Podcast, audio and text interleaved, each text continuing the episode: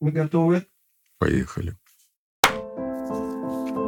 Летчики бомбардировочного авиаполка Петр Каштанов и Дмитрий Коптилов выполняли боевую задачу в серой зоне. Маневрируя на предельно малых высотах, их Су-34 нанес точный удар по скоплению украинской техники, но был поражен выстрелом из ПЗРК.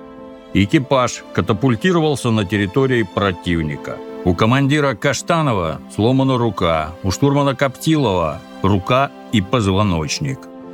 В течение пяти часов они укрывались в лесополосе.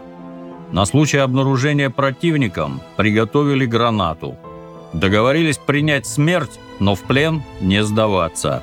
А потом долгие 13 часов пробирались к своим, за 30 километров от места атаки. Все это время командир тащил штурмана на себе.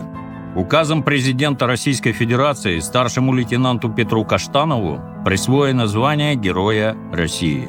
Майор Дмитрий Коптилов награжден Орденом Мужества.